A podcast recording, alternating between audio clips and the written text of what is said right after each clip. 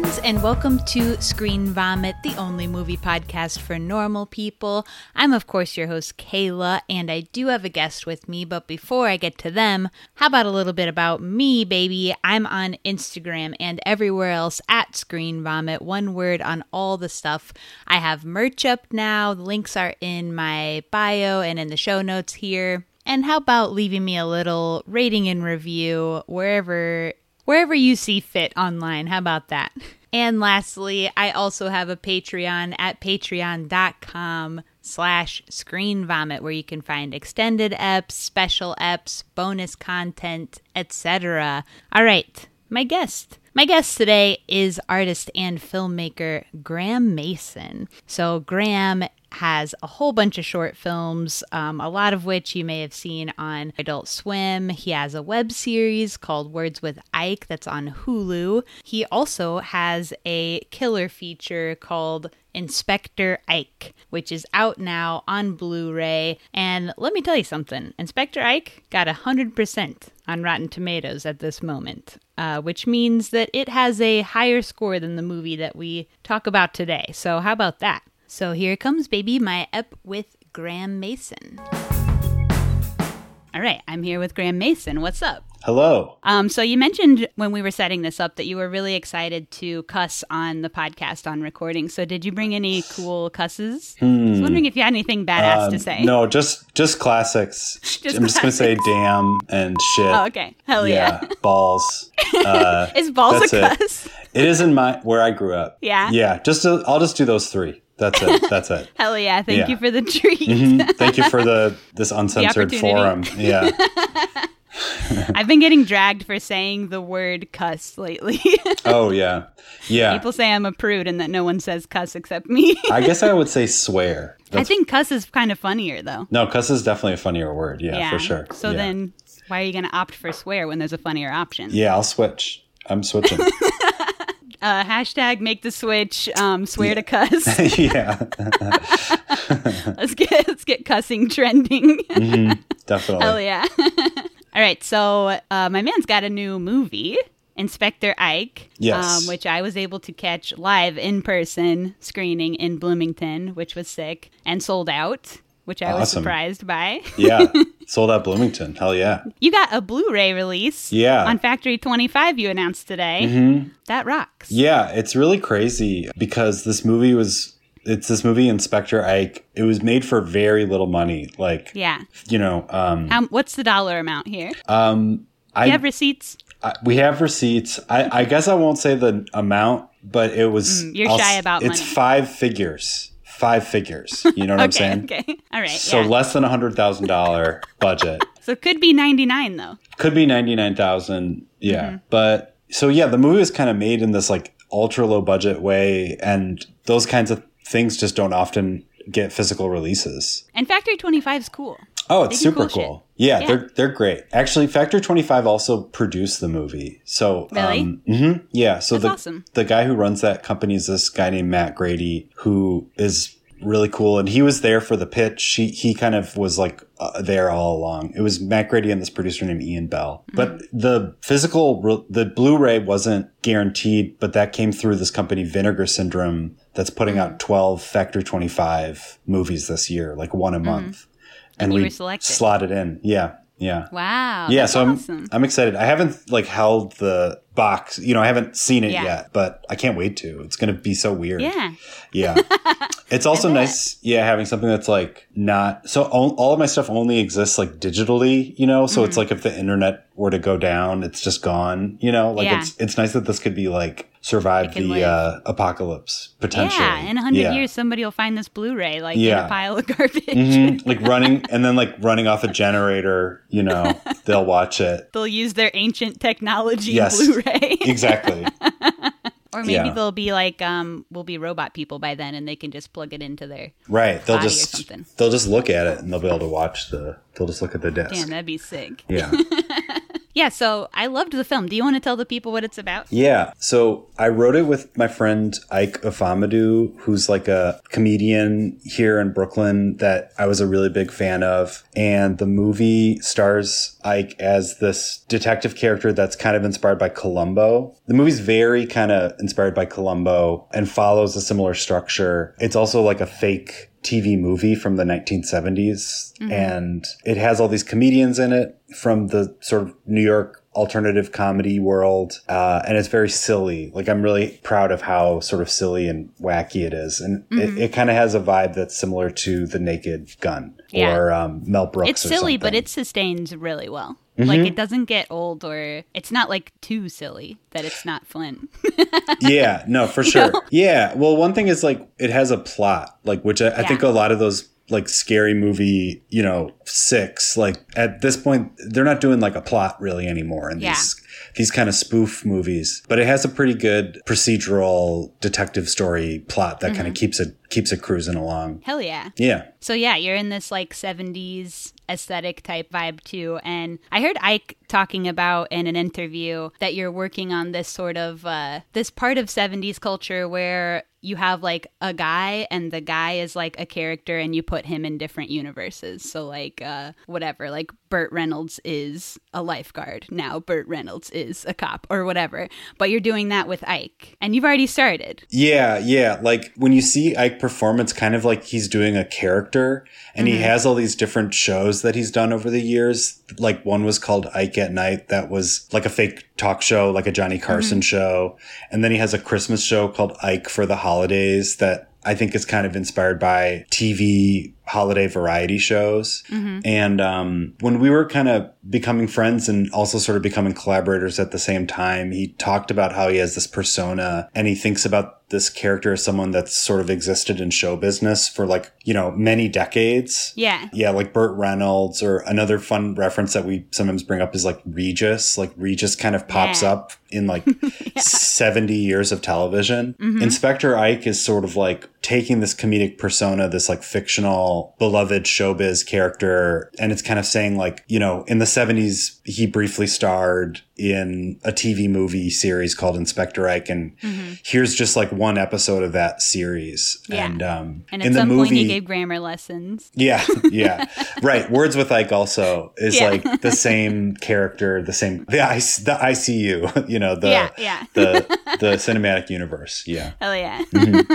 yeah, I just think that is such a creative thing to pull from that era. You know, you see a lot of people try and fuck with old aesthetics, but um, I think that's such a unique thing to pull from it. And I think that rocks, to be honest. Thanks. Yeah, I mean, I think like one thing about it is it's like it's not nobody was is really asking for that to be like spoofed right now. Like it's not it's not a timely spoof by about 50 years, you know. But um we sort of had the idea for a detective character before we had the idea for the movie and Ike suggested that I watch Colum- he was like you should watch Columbo because they do this interesting thing where or instead of a who done it it's a how catch 'em mm-hmm. where you know who the killer is and you're trying to see how the killer is going to get caught you know so I just watched the first Columbo and I was like let's just do this like let's just pull from this as liberally as we want yeah. so it has this quality that I really like and I kind of want a lot of my work to have that's like where did this come from like what is this you know uh, this Mm-hmm. kind of timelessness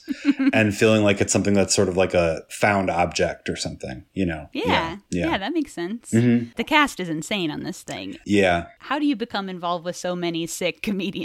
You know, some of them were my friends. Like a lot of the movie is cast from people that I'm friends with. That it's just Mm-hmm. like from going to a lot of comedy shows and hanging out and Being a fan until you become friends with them? yeah, totally, okay. yeah, That's my thing too. yeah, yeah, absolutely. Because I'm not a performer, so I don't have that like solidarity that I think can build really quickly among Mm-hmm. comedians. Yeah, it's just being a fan. You know, I mean, I was Yeah. a fan of Ike before we became friends. I was a fan of basically everybody in the movie. I, I would see perform, and then um, you know, a lot of them acted in like short films I did Mm-hmm. before. And um, some of the people in the movie, like I didn't know, like I didn't know John Early. That was like a, you know, we sort of got an ask to him through one of the actors, and Mm-hmm. I, I don't really know Aparna all that well. She's wonderful, but yeah, some of the people in the movie we kind of got word to in different ways. Yeah, That's tight though.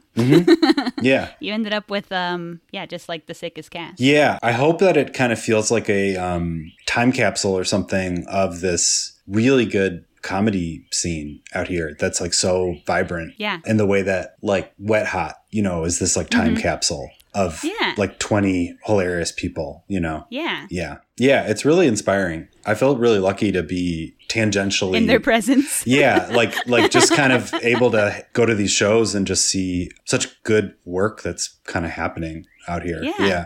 Hell yeah. yeah. Yeah, comedy in New York and LA currently. I mean, is this news? But Yeah. it's off the chain. It's good. And I, I wish there was more Chicago was the spot for the longest time, but everybody moved to Yeah. one of those. Yeah. Mhm. There was a big exodus. Like the Annoyance Theater in Chicago set up like a satellite theater in Brooklyn that's gone now, but a bunch of people from Chicago all came and moved kind of with this like new theater space. And that was where I saw a lot of people in the movie like Matt Barats and Anthony Oberbeck Mm-hmm. first, you know. They're both so good in the film too. Yeah, Uh, so I've funny. been watching a lot of Matt's stuff afterwards. I've already seen a bunch of Anthony's. Have you seen Reveries? Okay, cool. Are there Yeah. a couple of them? There's two. yeah. I think I've watched them both. Cool. We're going to probably make a third one. We're starting to talk Yeah? about it. Yeah. They're doing a Reverie set in LA soon. today, maybe. I Mm-hmm. yeah, tonight. Tonight. Which yeah. which I'm excited about because it means they have like new material, yeah. new reveries. yeah. Yeah. All right, we should get into the film we picked for today. Yeah. So you picked this film off of my list, I think, but it is the 2013 film We Are the Best, Mm-hmm. um, directed by Lukas Moodysson. So you had seen this before, right? I did. I love this movie so much. Hell so good. Do you have a relationship with Lukas Moodysson films in general, or just you saw this one randomly and liked it? You know, I don't. It's a black hole in my filmography. I have not seen None of that many of his other movies. Yeah, I, I should have looked him up actually before we started this. I haven't seen though, like the one that, yeah, this is maybe, uh, yeah, I haven't seen a bunch of them. Uh, yeah. What were you going to say? Uh, I, I was going to describe the movies because I can't remember their names. So it's Oh, not okay. worth, uh, I feel like it's just, this isn't me being boring, but, uh, yeah, but I want to, uh, I want to Yeah. see him. I just love this movie so much. Yeah. This movie rocks. I've seen a couple of his films. I haven't seen all of them, but I, Yeah. I also would like to. I watched Fucking Åmål Mm-hmm. recently. Uh, I've seen Together, and then he has a short film called Talk that I really like too. And besides this film, those are the only other ones I've seen. I think Mm-hmm. everybody talks about Lilja Forever, and I've not seen that one, but I really want to. But I hear it's devastating, so you kind of got to be like in the spot for it, you know? Yeah. Yeah. Yeah. I haven't seen any of those to my great shame and embarrassment, but I will. I'll watch them soon. Don't yeah. be ashamed or embarrassed. yeah. see what you've seen. I don't care. but I think this is the one I saw first of his. Is Mm-hmm. We Are the Best, and then I kind of went from there. But yeah, his films, people talk about them hmm Yeah. mainly because they rock. Yeah. This movie, it just, when I watched it, I'm just like the whole time kind of marveling at how they did it. Like, I can't figure out how the performances are so good and mm-hmm. it's so stealthily like moving and it feels so naturalistic and kind of moves at the pace of life, but it totally has like a story and a plot, you know? Yeah. It's really good. And all the cast in this film are like unknowns. They're like not people who have acted, which makes it even more insane. And the three like main characters being children, basically. Like, yeah. They're yeah. like 14, 13, and, and 11 at the time of filming this. So it's Wow. like so insane. That's crazy. That they're so who's, good. Who's 11 at the time of filming? Is it um, the girl with the mohawk, what's her name? Clara? Clara. Yeah, Clara was 11. Can you believe that? No, Because the performance crazy. she's giving is Unreal. Yeah. so good. so good. Yeah. It's kind of fucked up. Mm-hmm. Okay, so critic scores for this movie, we had 96 on Rotten Tomatoes, so you know it's good, and 84% from Google users. So solid all around. Mm-hmm. All right, so normally I watch the trailers on these things, but this is a Swedish film, so it's going to be in Swedish. So would you like to read a plot summary? Yes. Here, I have one I can put in the chat. It's short. Okay. Three girls in 1980s Stockholm decide to form a punk band, despite not having any instruments and being told by everyone that punk is dead. Hell yeah. Quite hell of a log line. Yeah. I know. it's pretty short and kind of reductive, but gets the point across. Mm-hmm. All right, so let's jump into it. I have a little bit of preamble before we start the actual film. Um, so this was based on an autobiographical graphic novel, an Oh. Autobiographic novel called Never Good Night that was written by Lukas Moodysson's wife, Coco Moodysson, Whoa. in 2008. So that's kind of sick. Uh, so it's like based on his wife's real life, sort of. He did change some of the story, but before this film, before he started working on this film, he did a series, kind of a string of like really dark films. And in 2009, made the movie Mammoth, which I haven't seen, but I think is his only English speaking film, and uh, was having a terrible time with it. and was kind of like, I'm going to just not do films for a while because I'm feeling bad about doing films. So he took a break and in that time read his wife's graphic novel and uh, became inspired again. So I think that kind of rocks. Yeah, that's cool. And I guess he also identifies as being punk at heart. So, like, hell yeah, this is my shit. The story is set in Stockholm in 1982. And I guess that Lukas Moodysson was also 13 in 1982. So he was really vibing. Yeah, the way that the movie does the, the all the period stuff is so well done. Like the costumes and the Mm-hmm. faces and the haircuts. Like Mm-hmm. everyone is just like so perfectly styled in this movie. And it's never too over the top. I think it's really easy, especially with 80s, to be like way over the top. Yeah, totally. Um, and it never feels that way. It always feels really genuine. Yeah, I was really marveling at like, you know, there are these scenes where the characters are filmed kind of documentary style, like interacting with people on the street. And um it just really feels like a doc, you know. And then you Yeah. have to take a moment and realize like no, they they dressed all these people, you know, in these perfect period specific looks. And He uh, calls it improvisational camera work.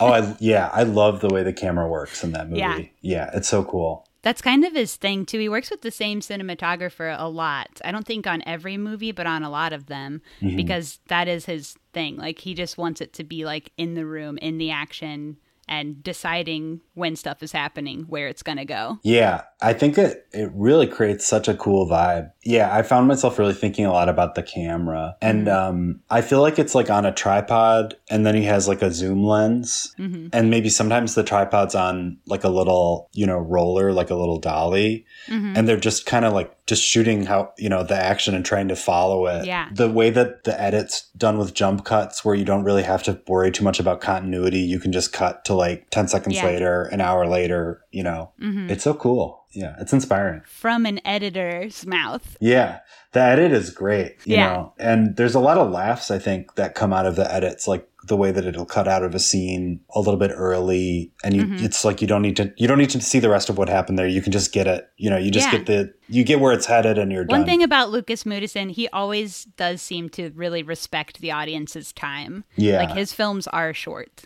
Yeah. And they are to the point. And there's not, none of the ones that I've watched have I felt like they're taking too long, they're moving too slow, or that they're giving me more information than I need. He is really respectful of the audience. yeah, definitely. And that rocks. Yeah. Yeah. All right. So first, we're stuck with two main characters. Later, we get a third. But the first one that we meet is Bobo, Mm-hmm. and Bobo is modeled after Coco, Okay. uh, Lukas's wife from 1982. And I saw a picture of Coco online that looks just like Bobo. Like Whoa. they are pretty much twins, except that she had a little bit more of a mullet um, and less of this. What's what Bobo's hair? Uh, how would you describe it? Uh, it's a little like Harry Potter esque or something, like or you know Harry Potter. but she doesn't have bangs. Doesn't One. Harry Potter have bangs? Maybe, yeah. the The bangs have been like sort of spiked up, teased Mm-hmm. up. Yeah, It's like if you have curly wild hair, but you cut it to be like two inches long, hmm and you Yeah. just let it go. yeah, That's what my hair would look like if I cut it to be like two inches long yeah. and Yeah. did nothing to it. Very good hair in this movie. Hell yeah. And one thing that was really important to them was capturing like Coco when she was that age. And I think probably uh, many, you hate to talk about being punk, but Mm-hmm. whatever. People who are. um, they weren't concerned with being pretty. She said they wanted to look tough like boys. Mm-hmm. And that was really important to show in the film that they want to be seen as tough and funny and not cute or pretty. and I I love that. Uh, Yeah. I love that they did that in this film too. Definitely. Yeah. They're, I mean, they're very cute because they're children, but uh, yeah, they're not styled in, in any kind of a way that most children are usually gussied up for movies. You know, they're Yeah. so, they're so real. Yeah. They're very, Yeah. very like grounded and, and normal kind of And natural de- and, like, depictions. They have goofy hair and they don't give a shit, and Mm-hmm. they got dumb tiny glasses and they don't give a shit. yeah. Her glasses are great. They're so good. yeah. Yeah. Those are like Coco had those glasses. Like that Really? picture, they really are twins. I'm gonna have to post the pic. Yeah. Definitely. I love Bobo. I think Bobo. Do you identify with one of these characters?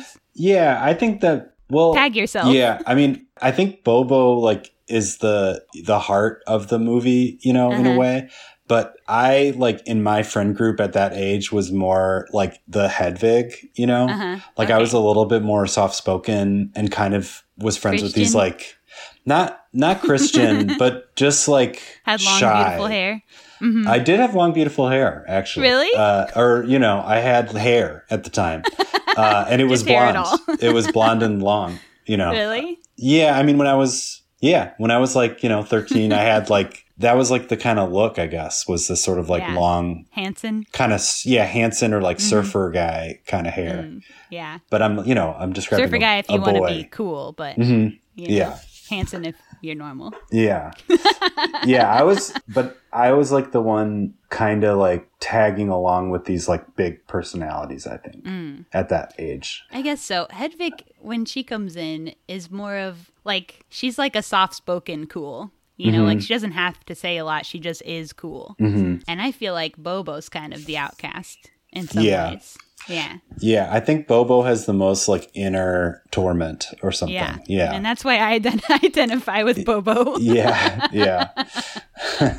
Bobo's my guy. I tagged myself as Bobo in this film. Yeah, Bobo's Bobo's amazing. I mean, I definitely also sympathize with the kind of whatever teenage, you know, feelings that the movie captures of like your first Yeah. cru- crush and how intense like friendships feel at that age Mm-hmm. and everything. Yeah, Lukas Moodysson is a king of writing flicks about young, like working class alt girls Hell yeah. and like coming of age. Um, like fucking them all is so good and so real, and I think so is this film. Like it just feels so authentic to my experience. I guess I can't speak for everyone, but um, I think it's such a such grounded stories and uh, Yeah. really captures like a full picture in an authentic way of what it's like to be a young girl. I guess guys relate too. Yeah, I mean, I think I can't Never tru- been a young guy. I don't think I can truly relate, but I definitely can feel that it's like Some things are he universal. gets it right. Yeah, yeah. Yeah. They're they're kind of nailing it. Hell yeah. I love the opening scene is um, with Bobo being like a sort of outcast loner at a family gathering, Mm-hmm. um, just kind of like sitting by themselves quietly, like on a couch, not having fun while everyone else is like rocking out and partying. hmm I just have like so many memories of like being in that exact position. it rocked. And Yeah. What can we say? Yeah. I also have a similar, I think, family structure to her. Not to just make this whole thing about me, but I don't know. It's true. I identified. Um, but um, we learn over time that like her mom is kind of not around a lot, maybe hanging out with guys a lot, spending time with them more than her, and her dad is more or less out of the picture or she doesn't get to see him very often yeah. that just that's uh my experience too so i just Hmm. thought that was sick to see in the film but it never feels that heavy though um, No. despite that is kind of sad Yeah, and there's that great scene where where she Bobo kind of comforts her mom, and it's it's not handled dramatically, but it's like just so sweet and like kind of Mm-hmm. Very weighty. Yeah, uh, in its own kind of gentle way. It's really powerful. And she, Yeah. she's like, "Do you want an aspirin? Do you want a cup of tea?" You know, Mm-hmm. yeah, it's so sweet. just really trying to make her mom feel better after a unexpected breakup i think is what happened there yeah Mm-hmm. Yeah, but then next day after that her mom is with another guy right, right. so yeah, she's moved on she's moved on. Yeah. yeah and then we have clara is it clara or clara Mm, who's to Um, say it's yeah, swedish so yeah. we can't be faulted It's clara like Clara. Oh, you know, or something like that. you did it good. Cla- Thanks. Clara. I don't think I can do it as good as you, but you should keep doing that. yeah, it's like a little frog. They get a little like froggy Clara. in the back of their throat. Yeah, they talk so cool. Yeah, Swedish is a cool language. I mean, what can we say? It's also neat how close but how far it is to English at sometimes. Mm-hmm. I think like this film, it's called We Are the Best in English, but in Swedish it's like are bast. yeah, it's like close. Yeah, But yeah. not exact. So Clara has like a different family structure, but that's kind of equally destructive in some ways. Like mm-hmm. that her parents are around, but they're kind of a little too honest and real in front of their kids and like fighting in front of them and then just being like, well, this is us. Like, what do you want? We're mm-hmm. being honest. Clara's like father is a really fun and interesting character in the movie in that he's also kind of has this like non-judgmental quality to him. Mm-hmm. That's like i remember certain i grew up in the midwest and i just mm-hmm. remember like yeah that certain kind of like parent where you'd be like whoa this is one like a wild parent that kind of has like a, a little bit of an, an anarchist parent. anarchistic you know worldview and is a little more hands-off and is kind of letting the kids learn their lessons through experience, you know. Mm-hmm. But yeah, you do also feel a little bit like that she's kind of perhaps a little un- less supported, you know, than Yeah. than maybe Yeah. you know. Yeah, she could others. use a caring hand at some Yeah. points. Yeah, Yeah. But her family's just goofy. Mm-hmm. Yeah, So when we see them in their school environment, I think the first time is when they're working on a group project with two normie girls. really well cast normies. Yeah, absolutely. Well cast normies. And they're the first people who say punk is dead in the film too, Uh-huh. which becomes like a thing that happens all the time. But he's one of the girls says like, "My brother used to be punk until it died." Yeah, yeah, yeah. It's What funny. a silly line. Yeah, I know. I imagine that's based on like stuff real people said though. I can imagine though in 1982 coming off of the 70s feeling like, you know, yeah, Reagan's president and you just had disco like kind of feeling like punk didn't succeed, you know, like Yeah. like they lost the the battle, you know. And, it is then- a battle. You are legally only allowed to have one genre. Yeah, definitely, definitely. There's also a great scene where it's kind of like they throw a little shade at Joy Division, Yeah. which I think is generally thought of as a f- very cutting edge, you know, artistically, you know, somewhat punk uh, band, and that they're not having Joy Division either. They're like purists, Mm-hmm. Yeah. you know. Yeah, capital P punk TM. yeah, exactly. They also talk about the mohawk. So Clara has like a cool mohawk that she puts soap in. Mm-hmm. They think that's disgusting, although soap famously for cleaning.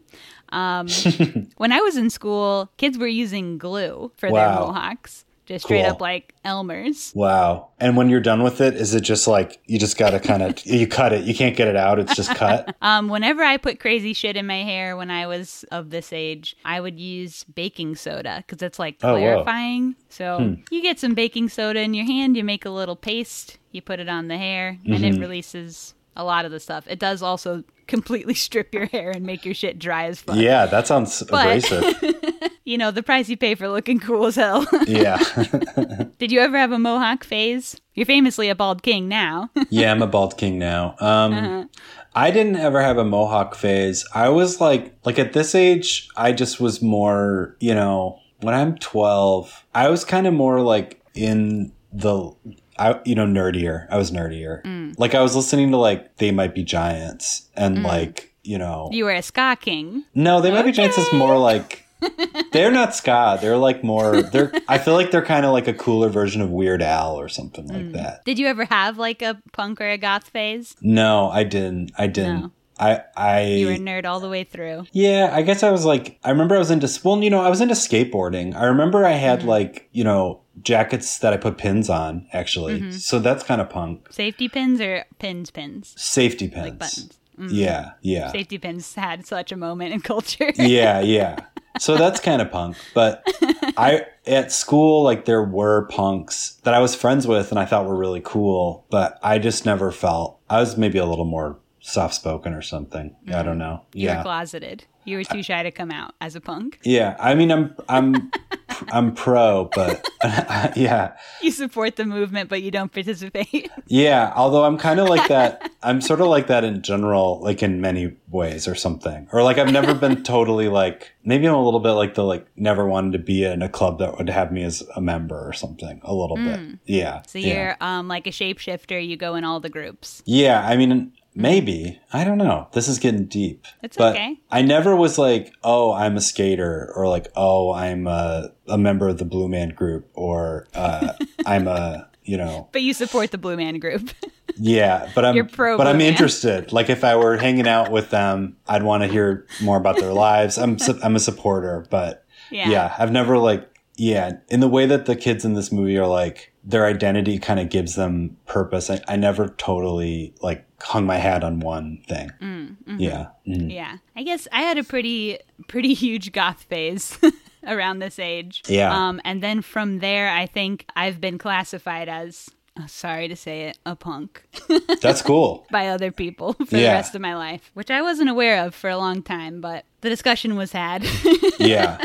I always Yeah. got mistaken for being a member of a band. I mean, I was a musician for a while, but not any cool music. um, and I do, I Country. guess, have. It was country. Modern Well- country. uh, I played ukulele. So Oh, nice. Okay. I, I had a little duet project for a while too, and but that was also like acoustic. So yeah. I mean, I do like absolutely rock out on my ukulele. I'm not like a little gorgeous, cute little ukulele player. I'm like my fingers are bleeding ukulele player, but it's still a ukulele. You know what Yeah, I mean? Like I'm right. not like doing anything that cool. yeah. Yeah. At the end of the day, it's a it's a ukulele. you know what I'm saying? Mm-hmm. um, and I've always had stupid hair. I'm I'm a I'm basically I have a mohawk now. I guess it's just Yeah. long and goes down. Yeah. That's. but like on a certain night, would you put it put it up at this point? I've never when it's long because it's like pretty long. oh yeah. That would be a lot of. You'd have to get the Elmers out for that. Yeah, I'd have to definitely bust out the Elmers. I did have a short mohawk for a time, but not till I was like 30. So, Mm-hmm. you know, it, it's not exactly cool by then. That I could just put up with a blow dryer. I didn't even, because my hair is so crazy. My Hmm. normal hair is like curly insane. So Hmm, it would just stand up on its own. You know, I didn't have to do too much work on that. But anyway, there's 30 Let's minutes keep going on, hair. this. yeah. I think it's interesting though. Oh, it is. Yeah. I do like how the girls in this film, I mean, we've talked about their look, but I also like how they're kind of androgynous. Mm-hmm. I mean, is this is this movie kind of? I don't actually know, but is it kind of like considered like in discourse with like queer cinema and things like that? Do you know? Like like I don't think this one is necessarily, although I would say um, Bobo's character feels non-binary to me. yeah, I that's just my maybe my impression, and maybe also because that's the character I'm relating to. I'm projecting because I'm non-binary. I don't Yeah. know, um, but Bobo's character to me feels non-binary.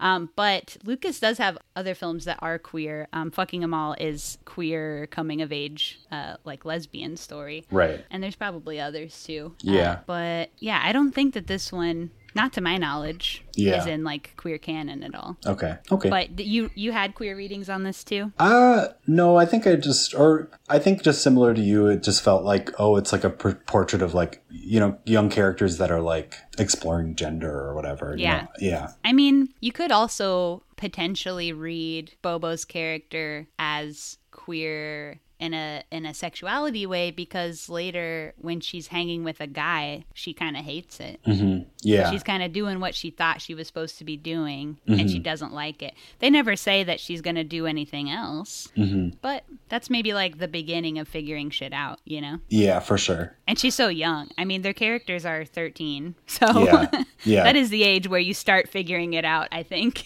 Yeah, definitely. Yeah, they're like kids basically, like learning who they are in the movie. That was about the age where I started figuring it out, I think. Mm-hmm. Yeah, seems right. Um, so they go to this youth center a lot. The first time we see them at the youth center, they are just doing kid shit. They're like playing arts and crafts. Mm-hmm. And I love how they do that throughout this movie. It's like there are times when they're doing more grown behavior, like they're out riding the trains by themselves, they're, you know, flirting with guys, they fuck with alcohol, whatever. But then there are all these moments where you're reminded that, like, you know, they are just kind of still kids, though, too. Yeah. They're sitting here, like, fucking around with arts and crafts making like a volcano or something. I don't remember exactly what they're doing, but and they're just like goofing and mm-hmm. having a great time. Yeah, I was like that too when I was that age. I, like my best friends who I didn't go to school with, we sort of were friends kind of from like a youth group. Um, So we, you were a Christian.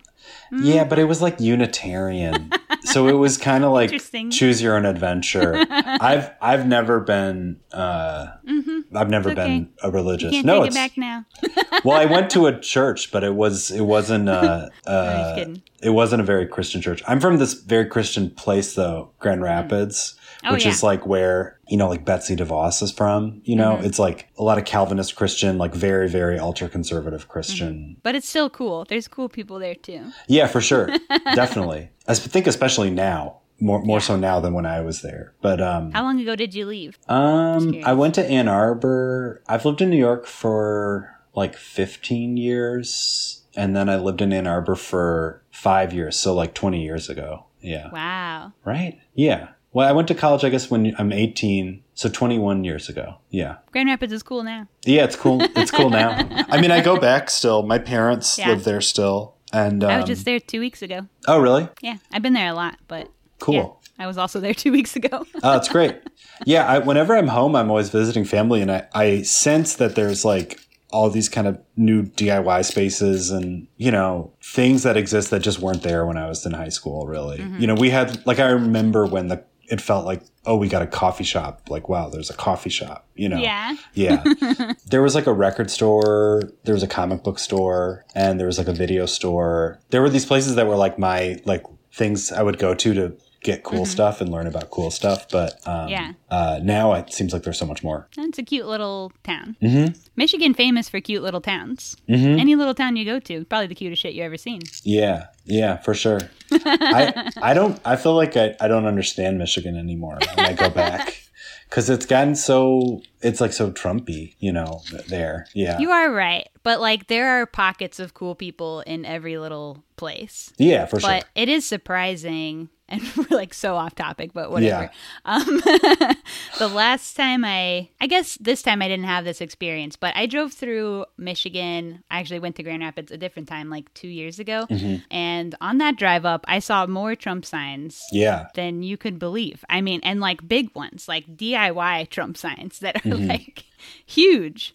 And I was Mm-hmm. So surprised because everyone I know in Michigan is so cool and chill and like just tight as fuck. And I didn't, I don't know, politically it is confusing to me. Maybe because there's so much country. You hate to stereotype country people as being Trump, mm-hmm. uh, yeah. being equal with Trump because I'm sure there are cool country people too. But you also know what I mean. Mm-hmm. Yeah, because there's so much country in Michigan. Yeah, I don't remember there being like billboards for like AR fifteen, you know, shooting ranges and stuff. Yeah. Like when I was growing up, you know. Yeah. But also, yeah, there was not this cool DIY culture and you know independent art scenes either. You know, Mm-hmm. so yeah, I don't know. Things are just developing, I guess. Yeah. So how did we get here? We got way off topic. We started with you met friends at a youth center. Oh yeah. you were talking about how they kind of play, and I remember that like Oh, yeah. I did that with my friends. Like there was, it was kind of like, yeah, it, it was always like in this context of sort of acting out movies, you know. Yeah. Um, and a lot of times it was like shooting. We would shoot stuff with like a camcorder. But I remember we had like my friend Owen had like Playmobiles, and I feel like we played with Playmobiles like in this way that it was kind of like we were like staging these movies and sort of improvising movies. But I'd be like, we're getting pretty old. Like it felt a little secret. Like we couldn't, you know, let other people know Yeah. that we were still playing with Playmobiles. And I mm-hmm. remember one time my friends, they went and they had like bought new Playmobiles for the sort of like movie, you know, the back lot, you know what I mm-hmm. mean? Like new characters. And they were like sitting in a car. They drove at the time. So I guess one of them must be 16 or 15. And they're sitting in a car, like looking, unboxing them. And a cop came and was like, what are you boys doing? and they were like, we're opening play, we're playing with Playmobiles, you know? Yeah.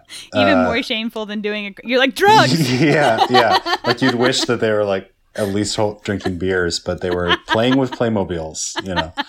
Yeah. that rocks. Yeah, yeah, yeah. I love that. So many filmmakers have that story of like that they were doing little goofy movies with their friends when they were young. yeah. Wish I had a camera as a youngster. Things could have been different. Yeah. I did have a TV, and so that's where I'm at now. Yeah. I was watching then, and I'm watching now. yeah. Some things never change. so they sort of, the girls in this film sort of start this band out of spite because of an encounter with a rude group of guys who come in and like are like, "Oh, it's the prettiest girls in town. I'm so horny for these beautiful women." Ugh, and just like being really jerks. And then they go and start practicing music and they're so loud and they've just like rudely interrupted their play session. So the girls like sign up on the sheet and actually take their spot and they're like, "Well, we're a band and actually we are practicing now."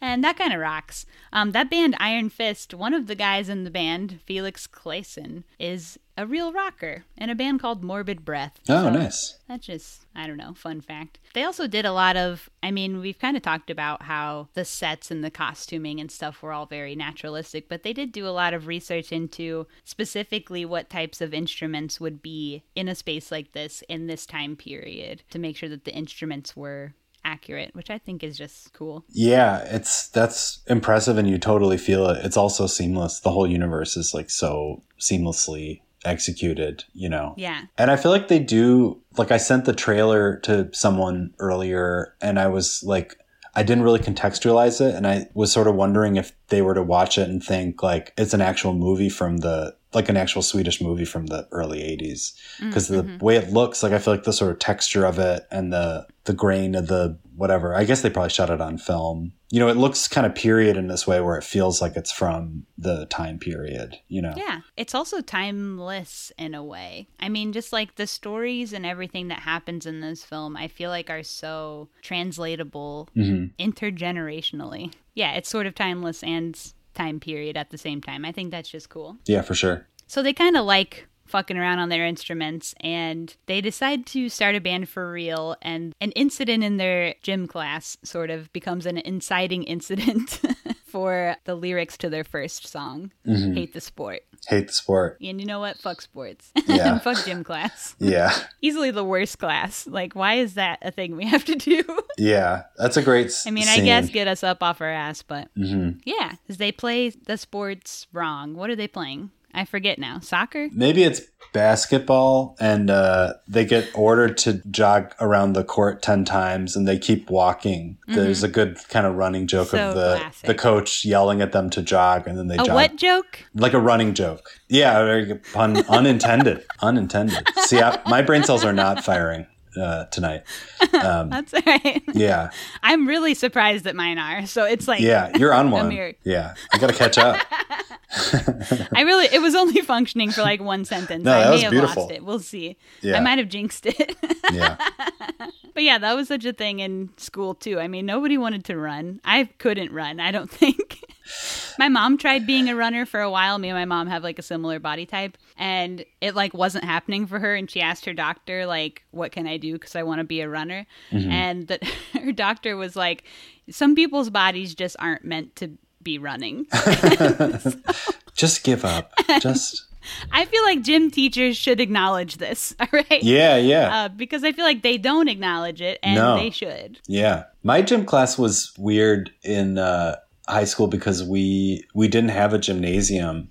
So in the summer we would play like soccer, we would do outdoor store, sports, but in the winter we would b- go bowling. It was the best. So, that, so we would walk rocks. to a bowling alley and go bowling in the middle of the day. Yeah. So you had no gym, yeah, there was no gymnasium at my no high swimming school. pool or anything. No, no. Oh my god, I'm jealous. Yeah.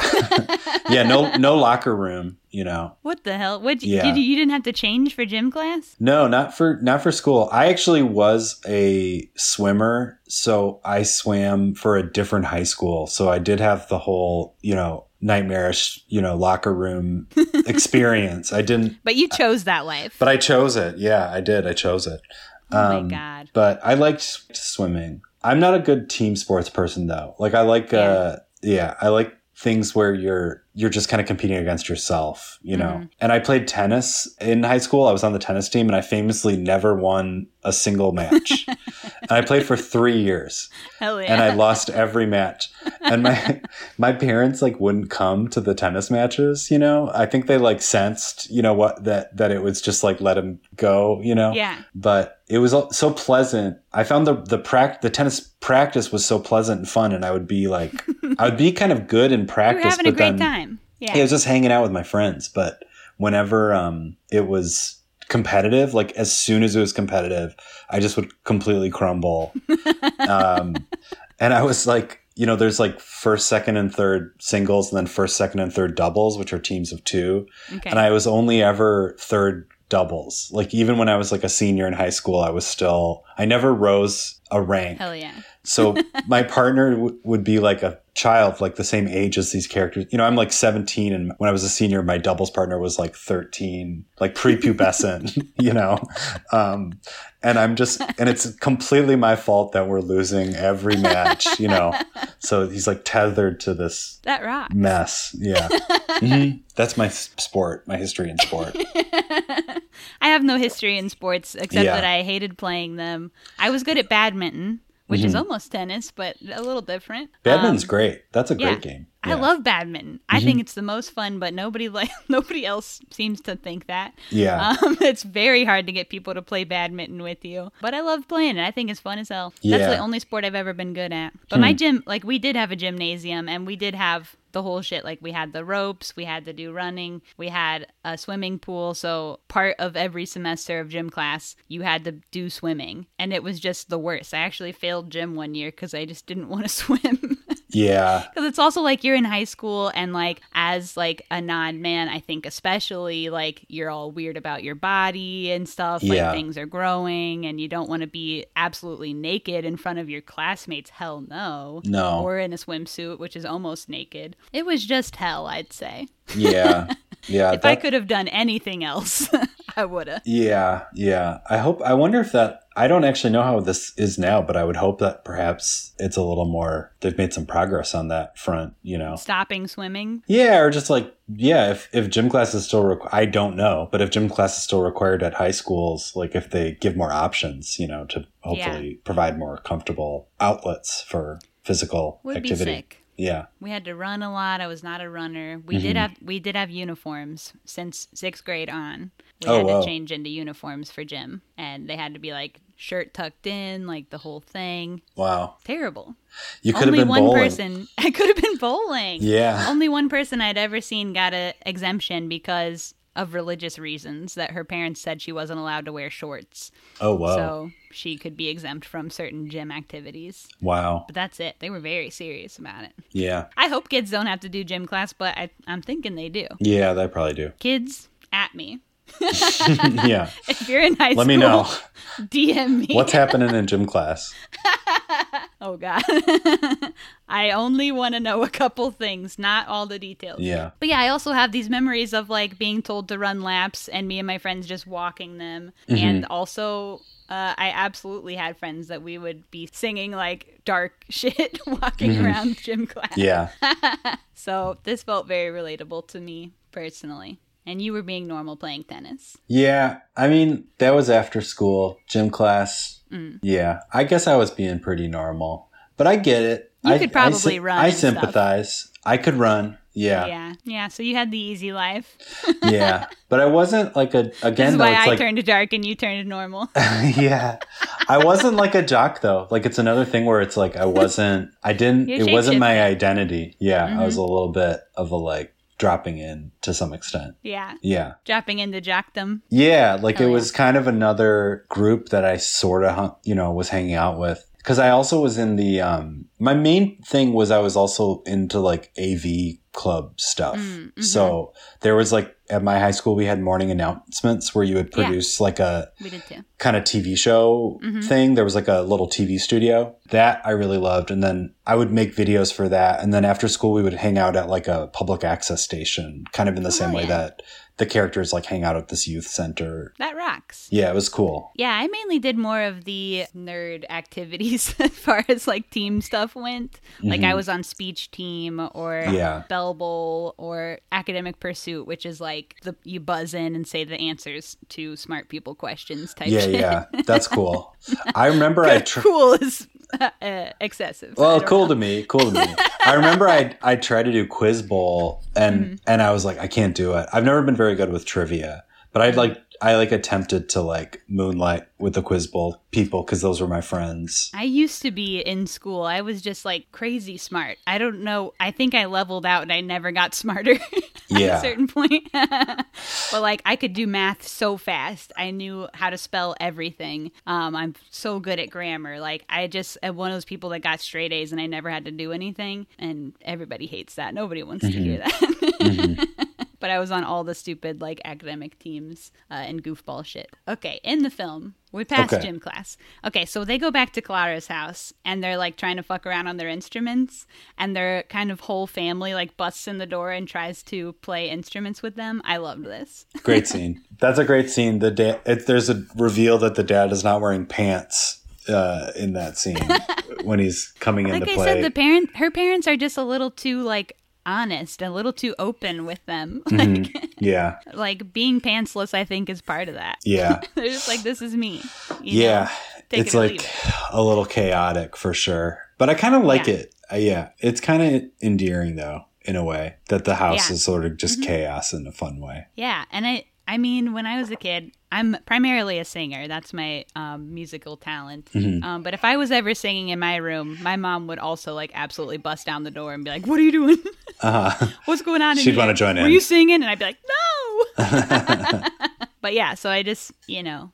I guess I had a relatable experience. Did you ever Mm-hmm. do music at all? Yeah, I did. did. I did. I did choirs when I was a kid. So Mm-hmm. I was singing and then I wasn't in band, but I took guitar lessons like after school for a little while. And then when I was in college, I played like drums in a band, but I was never very okay. good. But my family's super musical. Like my dad is a musician and my mom's n- not really? a musician, but her brothers and sisters all had this like family band that would play a lot. Uh, we'd go to music. They played That's like so music cute. festivals. Yeah. So it was very musical childhood for sure. Yeah, mine too, kind of. My mom and dad were both singers. My mom, especially, not professionally or anything, they just did. Mm-hmm. um, but my dad was a big music head. He owned a CD store. Oh, whoa, cool. DJ for a while, so Oh, wow. we'd go to shows and stuff all the time. Yeah. That's awesome. so I just had like way too much access to music because I can just go to this CD store and take anything I want, basically. Whoa, cool. So I'd just be like, "This band has a stupid name. Let me check this out." yeah. And it was like metal and punk and kind of heavy music. Yeah, could be. Or I mean, I feel like I had a pretty eclectic taste as a youth Mm-hmm. because my dad was also so into music, spanning the decades. So Cool. You know, I had I had range. Mm-hmm, um. Anyway, I don't know why we're back on my life story. Yeah. We keep, I don't know if we're going to make it. So they have a crazy talent show in this movie. I always see these things in movies, and they always seem like, and it is in this film too, just like a terrible thing. Like, why do they do this? Because the whole entire audience is just dragging whoever's on stage. They're booing, they're yelling out slurs, they're Yeah. like absolutely going crazy. Uh, in a bad way. Mm-hmm. I never had anything like this at my school, but I see this in film a lot. Yeah. We didn't have talent shows like this. I remember sort of maybe in elementary school, but definitely not in middle school or high school. This kind of thing. It seems like an abusive environment. Yeah, especially just yeah how like aggressive it is. But yeah, it's So kind of a trope. It's a trope. And why is nobody stopping them? They're not Yeah. being punished for like yelling slurs. Yeah, I don't know. No justice in that that world. But it yeah. happens all the time, right? Mm-hmm. Like I've seen this I feel like many times. My high school didn't have a auditorium, you know, so there was nowhere to gather. Did you go to a one room school on the prairie? It just was a s- is a small. It was a public high school, but it just didn't have stuff. The other high schools had all the stuff. Yeah, What's the deal with that? Why didn't you I go to guess- the ones with stuff? it was like a magnet school, so it was like. Wait, is this like uh, a smart people school? I guess it was like a smart people school, but it was Wow. um it wasn't like, you know, X-Men Academy or anything like that. It was pretty like run down like building, I would You say. You didn't learn any superpowers. No, no. But the teachers were really good. But all these things that were sort of like normal parts of high school, you'd have to go to another high school to like get. Interesting. Yeah. I don't know if this like talent show thing is a normal part of high school because it wasn't my experience, but Mm-hmm. yeah. Let the I kids also don't. I kind of went to a stupid people school. I think. Mm-hmm, Like people always tell. I mean, I just went to like public school. I don't know township school, but um, people always tell me about like different books they had to read in school, and I'm like, we didn't read any of those books. Like we read like three to four books that were assigned in my entire high school. Like, yeah, yeah. like I never had to read like any of this crap. And in fact, I never read any of the ones that were assigned either, but like I just we weren't even assigned books like that. Hmm. Um so or, and like we never had talent shows, so hmm. I don't know. My school I think was a stupid people school. Which is why I was so smart because Uh, yeah, yeah. just being normal smart actually made me a genius. Mm-hmm. At this talent show, though, we do meet Hedvig, who absolutely slays on guitar, just mm-hmm. absolutely crushes while being booed and dragged for Yeah. what reason. She's actually like absolutely killing it. So I don't know why everybody's just like, boo, you're ugly, go away. Mm-hmm. But that's when the two girls get the idea to ask her to be in their band. Right? But she's Christian, and they want to influence her away from God too, which I thought was pretty funny. Yeah, I love Um, that stuff. That's what punk's all about. Yeah.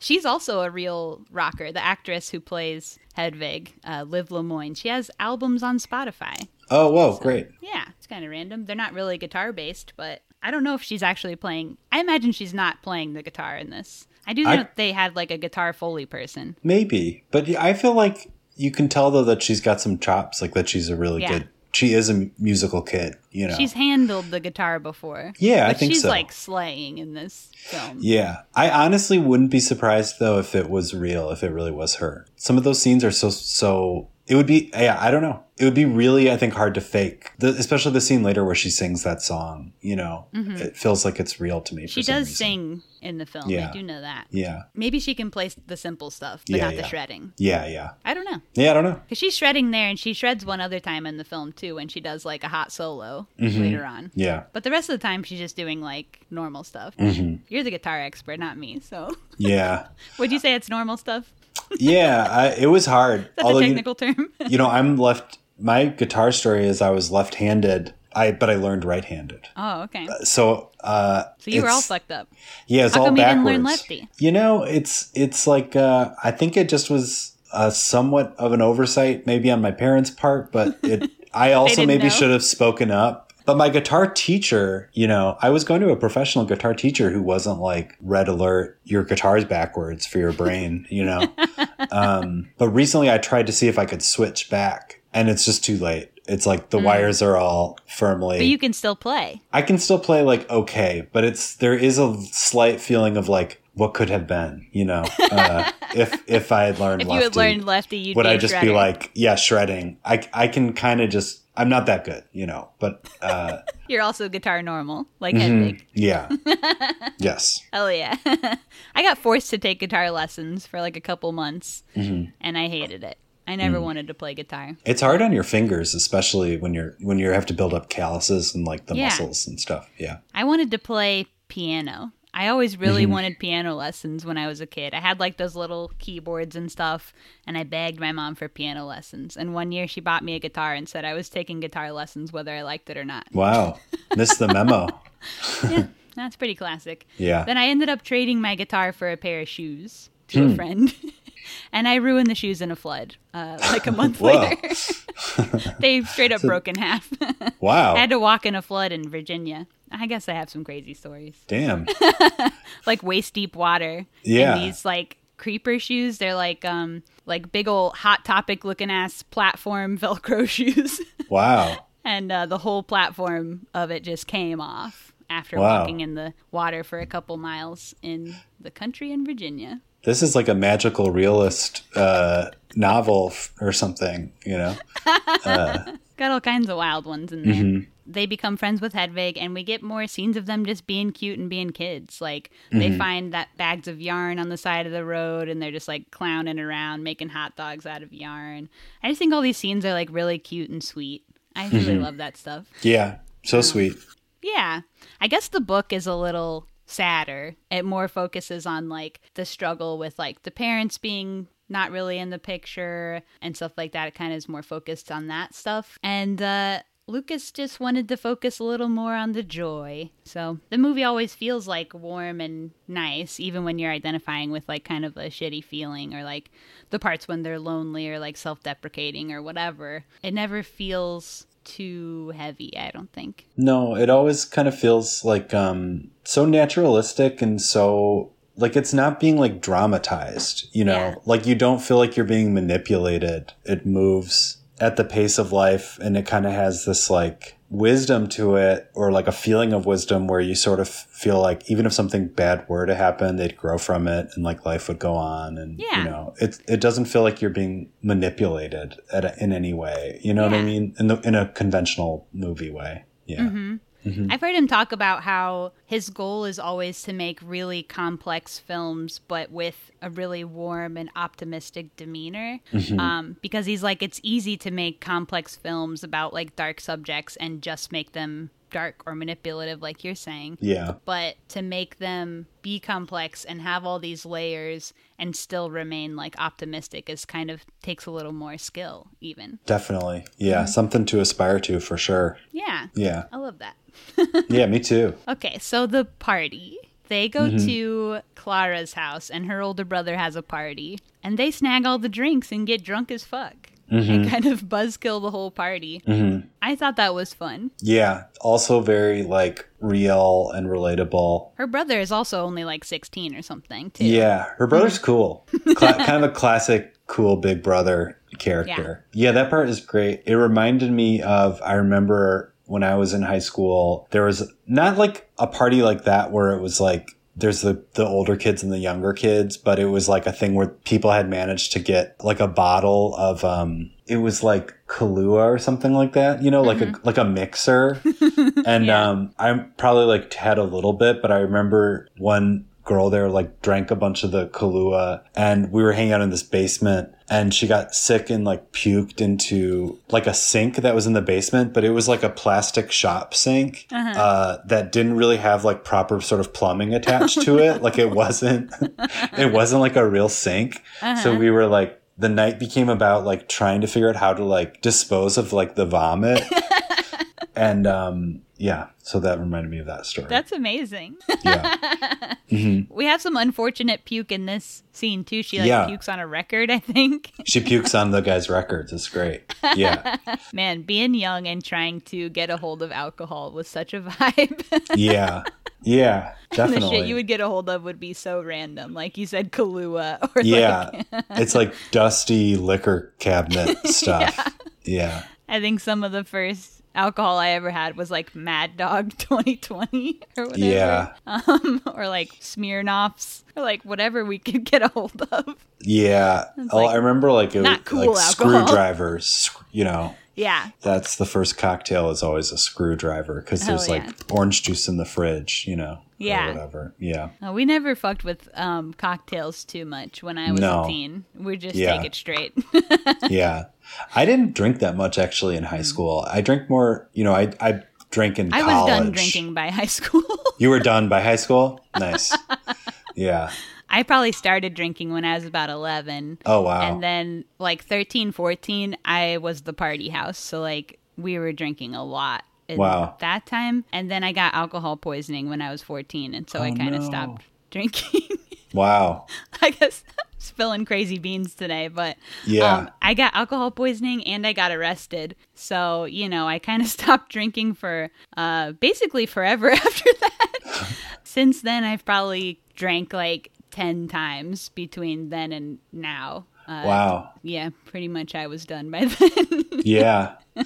I mean, that sounds kind of like a good story though in a way. Like you kind of got Mm-hmm. it, it's great that it's definitely like one of my like craziest life story. I think it's like a cool story. yeah, yeah, for sure. because it's so insane. I like drank too much with my friends, my two gal pals, much Yeah. Like this uh, film I had was in a trio, and we were like we're walking to meet a guy who like was too old to be hanging out with us and lived really far away and like lived with his mom and didn't have a car, and uh, so we were just like started walking to meet him, but um, we were too drunk, so we passed out on the side of the road. oh my Um, gosh! I know wow. it's fucked up. It's like I have so many stories. It's like how have I not been murdered? We don't know. But I did pass out on the side of like a major street in Indianapolis as a 14 year old girl. Wow. And when uh, we woke up, my friend had a seizure that I was with. Whoa. So we had to call the cops on ourselves. And yeah, we got picked up. Damn. Yeah. Did the hammer come down from? Uh, No, were- were, actually, it were you was- like disciplined, or was it like people were sympathetic and nice I was more it? disciplined by my parents than by any sort of legal system. But Yeah. We had to go to the hospital for a while. We were chained to the beds in the hospital. Whoa. And, yeah. And uh, then after a while, they took me to juvie. My friend that had the seizure had a suicide note in her purse. Suicide was really badass and cool at that point. Um, Mm-hmm. We were all depressed. um, and so she had to stay for like a psych eval. But I went on to juvie and I was only there for like seven hours or something. And then my mom, so like my parents were divorced, but my mom's my legal guardian. So my mom was out of town at that time and I had been staying with my dad. But since he's not like my legal guardian, they wouldn't release me to my dad. So I actually had to go to a guardian home, which Whoa. is like for orphans, basically, like basically an orphanage, and wait till my mom could get back to town. And she was in Virginia, where she's from, because her dad was dying. So she loved coming home early um, to have to pick me out of like an orphanage. Oh my god. That's wild. A pretty insane time. But I was, um, you know, I had alcohol poisoning, so which basically felt like the worst uh, hangover you've ever had, but lasting for like two weeks. Whoa. Um, it was like so horrible, and I never wanted to feel that, that way again. it was very bad. Yeah. Um, and then I was grounded to my room for the rest of the summer, which this happened in June. So that's basically like a couple months. wow. I was grounded, not only grounded, but grounded to my room. Like I had to ask permission to come out of my bedroom. Wow. So, um, and I couldn't use the phone or TV or anything. So, a lot of music at that time. Yeah. And a lot of thinking about your life. yeah. Yeah. You did a lot of soul searching. you know, I became Yeah. vegetarian. Whoa. Um, anyway, That's a great story. so it's a crazy story thank that you I for get to sharing have that. Mm-hmm. now. Yeah. So drinking when you're a kid is tight, and uh, everyone should try it. Yeah. Yeah. Get it over with. Yeah, that's what I say. Get it over with, because then like you're young enough that like people forgive you for shit. That was my first offense. I suffered no consequence. Mm. Not that not that everyone wouldn't suffer a consequence, or that there aren't dangers involved with doing substances when you're a child. Okay, um, don't sue me for. I'm not liable for anybody's terrible time. But I don't know. I think like once you're older, like when you try and have like your crazy party time when you're older, like you can suffer a lot harsher consequences. You know, mm-hmm. I didn't have a license then. I couldn't be driving. I say get it out of your system. Yeah. Mm. I'll co-sign that, I guess. Legal drinking age should be 10. Yeah. 10. Yeah. Lower 'em have it. Bring it down. I think I'd take it down to 16. What's Europe? Like some of them do like 14, right? I think so. I think it's just yeah, it's just a much healthier relationship. They're a lot to more normal alcohol. about it. Yeah, Yeah. yeah. hmm We digress. I know. We're all about digressing today. I hope That's that's, nice. okay. I, I hope people enjoy it. I guess. Yeah, I think they will. I'm Okay. enjoying it. So Good. Good. good, I good. generally think if I'm having a good time, the people are having a good time. It seems to work out that way. definitely. I think the next big thing that happens is when they cut Hedvig's hair. Yes. They like go to her house to quote unquote help her watch her little sister. Um, but then they cut her hair off with like huge scissors. Mm-hmm. They go about it all crazy hacking, but somehow it comes out like this gorgeous faux hawk. Yeah, it comes out really good. Yeah. Yeah. Mm-hmm. really good, crisp, smooth, faded, like Yeah. gorgeous. The girl, I mean, this young girl is also just absolutely strikingly gorgeous anyway. Yeah. Yeah. Um, but she looks even more badass with this gorgeous faux hawk. Mm-hmm. But since she's like from a conservative Christian family, her mom like flips out, says it's abuse, and says that she's gonna report the two girls to the police unless they become Christians and go to church with her, um, which was like so psychotic, but I was kind of obsessed. It's like a punk fable or something like that. yeah. Coming of age punk fable. Our worst nightmare. yeah, go to church or go to jail. Yeah. She wants us to become the thing we hate. Yeah. Yeah, that was pretty silly, but she like looked badass. It's like, come on, mom, look at me. I look Yeah. incredible. And she likes it. It's there's a big reveal that she likes the haircut. She does like, and it is a slow reveal. So Yeah. for a minute, you are like, oh God, did like, they feel like guilty. Like, did we fuck up this girl's Mm-hmm. life? Oh my God. Like, we didn't know it was, we were doing something wrong. Mm-hmm. But when they meet at school the next day, or a couple days later, I guess, because she says she misses a day, she's like, oh no, I was just embarrassed because my Mm-hmm. mom is so crazy. And we can be friends actually. And they have a little food fight. Beautiful. The food fight, I guess, was improvised too. I guess a lot of this was improvised. you can feel it. You can feel that it's they're just going for it, you know. Uh-huh. They're too natural And the cam- the camera's just catching These it. young kids, yeah. Mhm. Yeah. How they do that? I Yeah. don't. I don't know if I could. yeah, be that comfortable. I think it just must they just must be really good at creating a set where the kids could just kind of be kids, you know. Yeah, their friendship is so cute, and they do seem like so close all the time. Mm-hmm. Like they're so comfortable with each other. They just are always like giggling and having a good time, and like seem like they have like an inside secret. You know, no matter what they're doing, they're just Mm-hmm. Yeah. like giggling and being cute. Uh, I just really like that. Yeah, me too. Although allegedly, I mean, I guess they lived together during the production of this. The, Oh. the three girls did. They like stayed in an apartment together, and they all in interviews with them that I've seen, uh, they always mention how much they fought. Oh wow. They're like, we were fighting all the time because we're just like three girls like stuck in this house together. Wow. The actor who plays Klara was like, sometimes it would be really hard because I'd be so pissed at them and I'd have to come to set and be their best friend, and I just didn't want to or whatever. Wow. so that drama they keep Yeah. uh, kind of on off the screen. Yeah. So in Yeah. that way, it's even it's almost a little more impressive, even because Yeah. they always seem so genuine together, Yeah. knowing that like inside sometimes they are fighting. You know what's funny that I found out about that one is um this TV show that is like called Castle that's with the guy from like Firefly. Do you Okay. do you know who I'm talking about? This is this is probably one that maybe will land on the cutting room floor, but it's like a shitty uh like CBS or ABC. I'm I'm familiar with the show Firefly, at least uh, conceptually. I don't. I've never watched it, so I just don't know what. yeah, me neither. But it's this guy that's kind of like Oh, okay. Hold on. In Joss. Whedon stuff. Yeah. yeah, Nathan Fillion. yeah. Like in the description of that show Castle, they like mention that this guy Nathan Fillion like hated his like partner on the show, and um, eh, I'm, this isn't good. This isn't a good anecdote. But I just think it's funny if you watch it. Like if you, it's just totally generic, like totally boring, like network cop show. That's like a will they, won't they fall in love kind Mm. of thing that they've dragged on for like you know nine seasons kind of kind of TV show. Oh, and I just of like thinking that the two characters in real life just like despise each other, and they have to keep doing this like dumb like repartee that's like romantic. There's been I, I think I've heard of like several shows like that. Like um wasn't that oh god, now I'm gonna have a whole thing. Um Yeah. the chick from Final Destination was on a show with a guy and she was like racist to this black guy and they had to play romantic interests on the Ay, show. yeah. I think it. Um, what I'm worried about when when you try to describe things is like, you know, are you a fan of On Cinema, like the web series, the Tim Heidecker, Greg Mm, seen Turkington thing? Oh man, I should It- is what it- you're is what you're oh saying. yeah, it's so good. I mean, it. y- I'm you, down. hundreds of hours of stuff that you can watch. It's like a whole world you can fall into. But um, the kind of like first germ of the show, which it started as a podcast and then became like a web series, is kind of making fun of this thing in podcasts where people are just describing movies like back and forth to each other, like inarticulately. And they're like satirizing it, but uh, That's what we're doing now I- in real That's what I, when I find myself like doing it, I'm like, I'm just hearing how lame it is, you know, because that show kind of nails it so well. Yeah. Yeah.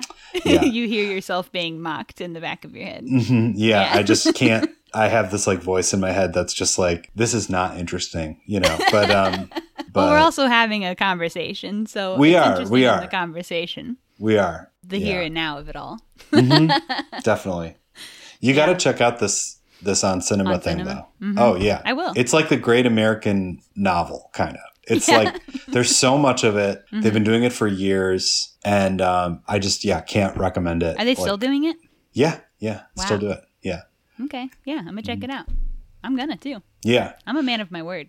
yeah, yeah. It's one thing you'll learn about me. You see it through. I'm gonna do it. Yeah, Okay. In the movie, they go to Panhandle for money to buy an electric guitar. great sequence. Yeah, And then they spend all the money that they get on ice cream and candy instead. Mm-hmm. Lukas Moodysson mentioned that it was really important to him to have the girls having a lot of direct interaction with the world. He sees that more as a representation of that time period too, where like kids aren't really having that much like physical direct interaction with the world anymore Mhm. because they're on their phones. Yeah, I thought about that. There's a scene where Bobo comes home and it's like her mom's out for the evening and Bobo has to entertain herself. Mm-hmm. And you just see that her just kind of like sitting there. Like, I guess she's, she's watching television, but I just remember thinking like nowadays that would just be like you're on a device Yeah. all, all night kind of. Not just kids, by the way. World. This isn't a direct No. drag of kids. Yeah, no, just world in general. Yeah. But that idea of just being like, you're just going to be in a house tonight. yeah. Enter- entertain yourself, you know? Uh, Yeah. It's tragically foreign experience. Yeah. Yeah, for sure. Being able to sit still and do a single activity hmm for any length of time Yeah. without picking up the old guy, hmm you know, we've lost that. Mm-hmm. Uh, me specifically. Yeah, me too. Definitely. It's hard. yeah. But these girls are taking of their own volition, going out into the world and talking to people's faces and being like, please give me money. Mm-hmm. Making up stories, goofing. There's another scene where they go to like a restaurant and like beg for food, but it kind of rocks. I mean, Yeah. it's kind of ballsy too. I don't think a lot of people, kids especially, would do this stuff now without also the presence of someone filming them do it. Yeah, that's true. Yeah. hmm I think that's interesting. Yeah, it is. Yeah. We're more guarded or something. There's also, I mean, a lot more fear of interacting with people, I think, Mhm. too, just because of probably news, too much news, news all the Mhm. time, Yeah. making it seem like people are a lot more dangerous in general than they are. Yeah. Yeah. I think that's true. I just took a big road trip. I drove all the way to LA and then hung out there for a week and then drove all the way back. Yeah. Yeah. How long did that Um, take? From New York? hmm Yeah, from New York. Yeah, it was cool. It took a week. Drove for a week, hung out in LA for a week, and then drove back for a week. So it was three weeks total. hmm But uh country's doing good, I would say. You know, we stopped Yeah. mostly in cities, but uh, you know, a lot of these places I'd never been to before and and I think somewhat apocalyptic you know media news media or whatever are feeling in the culture but you go you know you go to like like knoxville tennessee which i have no idea what knoxville tennessee is going to be like you know and it's just like it's a nice they have this nice town square there's families everyone's driving new cars you know Yeah. or whatever i don't Mhm. know i mean i'm speaking kind of broadly but um there was a nice feeling of like oh okay like you know we're doing okay here uh, out Yeah. here you know yeah it's not as extreme as they would like you to believe Yeah. The news Yeah. makes everything seem more catastrophic. yeah People are afraid that like everyone around you is going to kill you at any moment, yeah anywhere Definitely. you go. And Yeah. that's just not, you know, true. yeah yeah People say I'm historically brave, though. so Yeah. I don't know.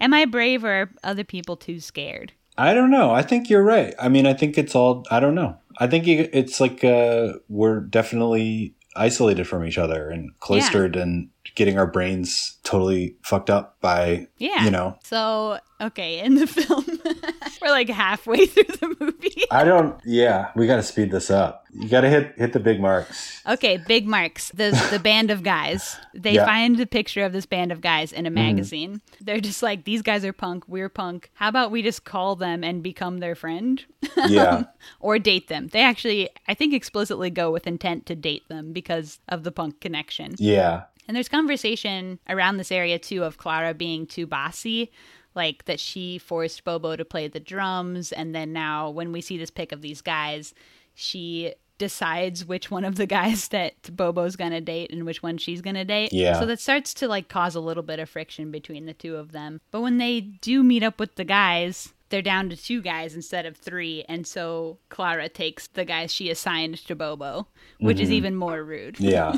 And Bobo's left left in the lurch. Fifth Left in the damn dust. yeah, And, you know, bless her heart. Yeah. I feel bad for her. And she's like clearly this like fifth wheel and she's so uncomfortable. And also just like at the same time watching her friend Klara sort of pretend to be someone she's not to impress these guys. Like she's wearing makeup, she's like pretending not to like a band that she actually really loves and like seeing her friend kind of abandon her own self and also abandon her for this guy is like just making all kinds of feelings inside of Bobo. She gets all sad and weird and I just Mm-hmm. that was like it's such a tense moment and so beautifully done, I think. That whole Definitely. thing. Yeah. Yeah. She like tries to act out a little bit just to like get some attention from everybody to like standing too close to the edge of the roof. Um Oh, yeah, yeah. just like being so insecure and trying to still be a part of groups that are clearly like leaving her behind. Mm-hmm.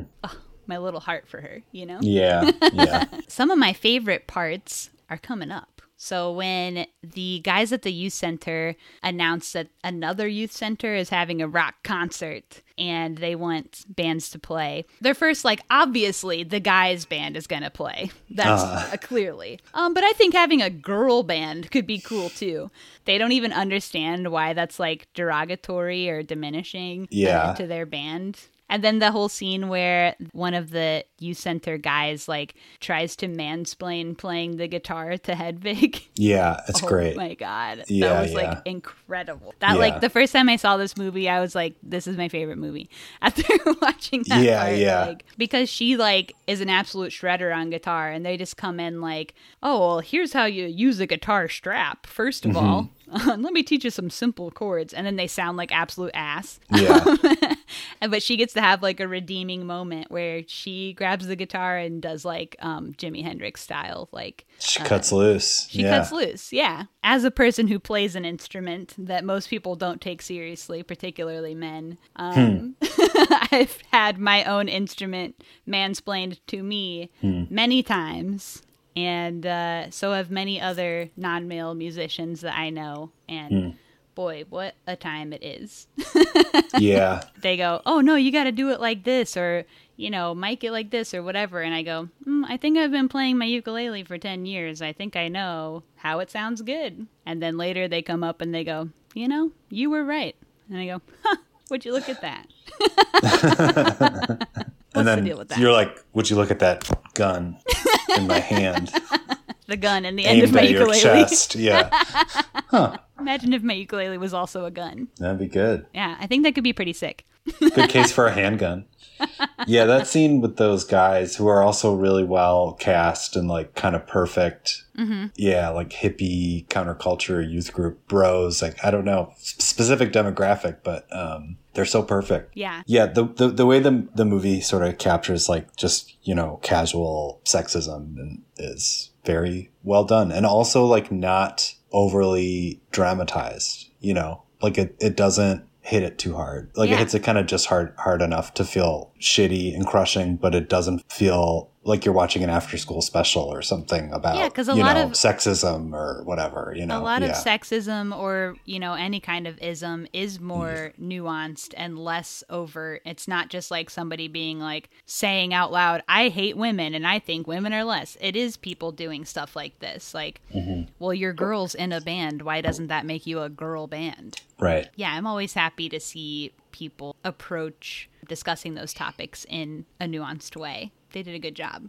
There was a tiny little scene like a little insert scene that i just really found to be funny of christmas with bobo. Mm-hmm. When she's exactly that age that she gets to watch her little brother get like all these really cool gifts and then she gets sweatpants and a block of cheese. Yeah. i just thought that was so funny. It's like a small scene but i just thought it was really funny. I had the thought that I was like, nowadays, that would actually be a pretty good gift for me. You know, I'd take a block of cheese, you know, at this age. Some sweatpants. That's like a perfect Christmas. Yeah. hell yeah Yeah. but she's you know 13 and wants No. something cool but like Those aren't cool gifts for sure. no and like that age it's like what do you get for people that age they're like in the in, in between you know they Mm-hmm. Yeah. Mm-hmm. think everything's probably not cool probably buying them stuff they were into like five years ago and they go mom i don't Mm-hmm. even like that anymore Okay, so let's talk about the gig. Let's just skip to the gig. Okay. I loved the gig. They put so much like pressure and build up onto this gig. Mm-hmm. And then they get there and it's just like a fully lit gymnasium with like 30 people in folding chairs, like Yeah. in the middle of nowhere, Sweden. Yeah. Yeah. yeah. I thought that was so funny. And they're so like, this is our big rock concert, you know, and they're so stressed. Klara's like basically having a panic attack in Mm-hmm. the bathroom just for like this vibe. Yeah, yeah. That's the way that it felt though. You know, public speaking, you know, at that age always Yeah. felt so dramatic. And I remember um I still kind of get stage fright feelings and um but stage fright at that age felt like so crazy, like so yeah. overwhelming, you know. Yeah. I did karaoke at a campsite in the middle of Indiana somewhere at Yeah. one point and was like so worked up about it. Yeah. this is karaoke at a campsite, like underneath one of those shelters with picnic tables. Yeah. Yeah. Yeah. the most low stakes something could be. I'm never going to see any of these people again. What a goofy thing. And then they're brought on stage as a girl band, again, Mm-hmm. introduced as a girl band. And again, we get like this crazy audience who are Yeah. so like, this is supposed to be like a youth center, you know. I'm thinking like the why, like after school program, mm-hmm. basically, with adult guidance. But they, as soon as they get on stage, the audience is like, go home, you're ugly, you're communist whites, you're going to die. Yeah. Yeah. It's like somehow even worse than the talent show. Yeah. Yeah. Like, how is That's this true. allowed? Yeah. Yeah. They go hard in Sweden. I don't know. no discipline. These kids have no discipline. I guess That- not. that socialist stuff. I don't know. Um, yeah, I think they call them communist whores at one point. Yeah. And they haven't even done anything at this point. No. like they've like played. just walked on stage. When nobody said anything about the guys, they're ugly. Mm-hmm. Yeah, so just absolute madness. And they end up changing their song "Hate the Sport" to "Hate Vasteras" or whatever the name of the city they're in. The is. village that they're in. Yeah. Yeah, which ripped. And just Yeah. all hell breaks loose. And it is Yeah. like an actual punk concert then. They switch the vibe. Totally. People go absolutely mad. Punk triumph. Hell it's yeah. like a sport sports movie, you know, where the the final game is how punk can the concert be? And it's very it's very punk, you know. It ripped. They rip it up. Hell yeah. And they're the best, you know? And Mm-hmm. uh, that's pretty much the end of the movie. I mean, Mm-hmm. there's like creds footage of the girls just like raising hell at that restaurant and in public, just being cute and raising hell. Yeah, like the cutest pranks ever, you know. Yeah. And then Yeah. at the very end, there's like Klara's dad playing clarinet while shitting, which also ripped. Yeah. Pun not intended or intended. Ooh. yeah, ripping ass, ripping, ripping rock and roll. yeah, yeah. Hell yeah. Yeah, I also think uh, so. Lukas Moodysson mentioned this movie being not only just like a coming of age story, but like a film about the creative process in general. And I think that's interesting to think about because it is like you see their idea from like a direct reaction to something that happened around them, which was they were mad at their gym teacher, and that made a creative spark all the way through like multiple scenes of them just like fucking around, trying to get better at it, Yeah. adding a guitarist, blah blah blah, and honing it down till it's a real song at the end. Yeah, and that's handled very realistically. Like I feel like it's really earned. You feel that they got good. And like the way that they get good, the song is good doesn't feel like cheesy, you know, it's still kind of sloppy and and like rough around the edges, but Mm-hmm. But you, feel, them like learning. their musical talent like grew, uh, you know, a little Yeah. bit. Yeah. Yeah, absolutely. Mm-hmm. And like the first time that they do go in that youth center and sit down at the drum kit and the bass, like they it feels like they have never ever touched a drum kit or a bass. Like Mm-hmm. Yeah. And by the end they can hold a little bit of a tune. Mhm. I love that. That was cute. Okay, we Yeah. rolled creds. Do you have any more thoughts or we can rate this out of 5? I guess the last thing that we haven't talked about yet is just how funny the movie is. I Yeah. think Uh-huh. like I'm kind of like a hard, or I can be a hard laugh, and I like laugh out loud like throughout this whole movie. Like it really Yeah? just gets me. Yeah, I, something about it. Maybe just like the the level of like vulnerability and awkwardness or something. It Uh-huh. just feels so real and surprising and it's so well edited. I just think it's really, really, really funny. in a way that I don't know. You don't really think of. I would say for like whatever international art house type Uh-huh. movies. Like this movie is like hilarious. You know. Um, Yeah. Yeah. So that was one thing I, I wanted to bring up about it. Is I just think It it's really genuinely very very funny. That's awesome that you're uh, laughing out loud if you're a hard laugh. I'm the opposite. I'm a chucklehead. I'll laugh at Yeah. anything. I laugh all day long. yeah, I love comedy. I'm, you know, like a huge comedy nerd. And I, you know, it varies, but I guess it's like I watched it, you know, alone. Uh-huh. And I'd say I'm I'm like maybe a harder laugh when I'm watching something alone. Really? If it's something's really funny, you know, it'll get oh me, no, but not me. it's I'm often more I'm sitting there kind of like I think nodding. my upstairs neighbor might call the cops on me sometime Yeah. for laughing too much. That's great. That's great. yeah. I don't know. I wonder if it's become a little like intellectualized for me or something. Yeah. But I feel like this movie is funny in the way that like hanging out with your goofy cousins, like they're funny. Mm-hmm. Yeah. You know? Yeah. because maybe it's like it's so authentic. This movie is like unusually authentic. I Mm-hmm. think most of like all the Lukas stuff that I've watched is it's like j- there's something that's so real about it that you just Yeah. it's really hard thing to capture and he captures it very well. Mm-hmm. Um like all these people feel like people you could know and do know by the end of the film, you know. Absolutely. I get that what you're saying Mm-hmm. like that it's like hanging out with your goofy cousin. Totally. Hell yeah, that rocks. Is there anything specifically that you think of when you think of what were the funniest points in this movie for you? I mean, kind of just in general, Mm-hmm. but just you know, the scene we were talking about earlier, where they're ordered to do laps around the gym, and every time it cuts, they're not running anymore; they're Yeah. just walking. That really got me when I was Yeah. watching it, and I don't know, just like the intensity of their conversations. They're just so funny. Like I just kind of find the actors so delightful, you know, They the are. whole time that I'm kind of just laughing, not really at them, but just kind of You're just experiencing so much joy. yeah. I'm just so delighted by by it that Aw. I'm laughing. Yeah, Hell yeah, that rocks. yeah.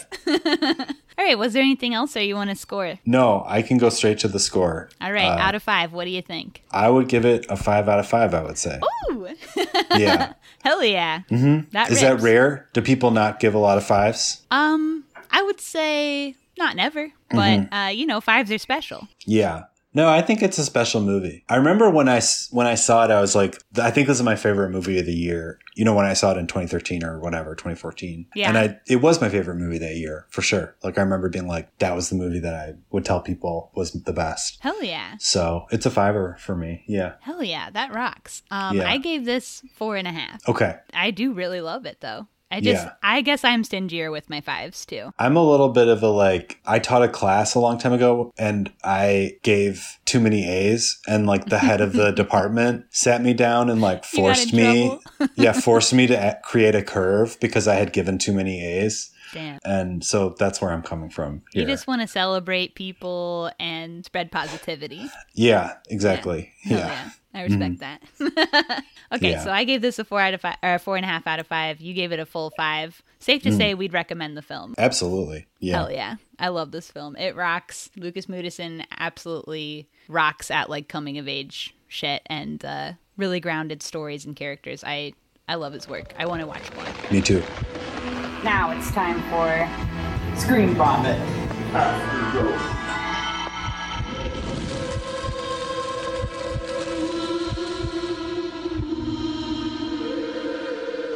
So in this part of the pod, we just talk about whatever else we've been watching lately, movies, shows, whatever. So what you've been watching? I prepared recommendations Okay. because I just went on a road trip. Uh-huh. So I was gone for three weeks, and then I had I had COVID for two weeks. So I'm a little like out to see.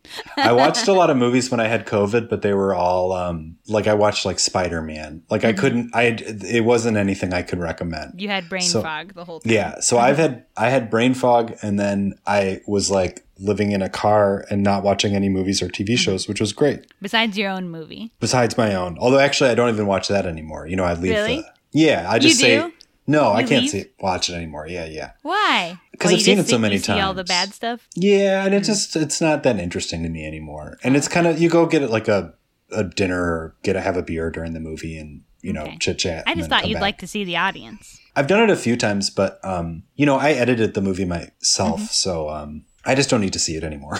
I've seen I've seen it enough. I've seen it hundreds of times. So yeah, I guess that's fair. Mm-hmm.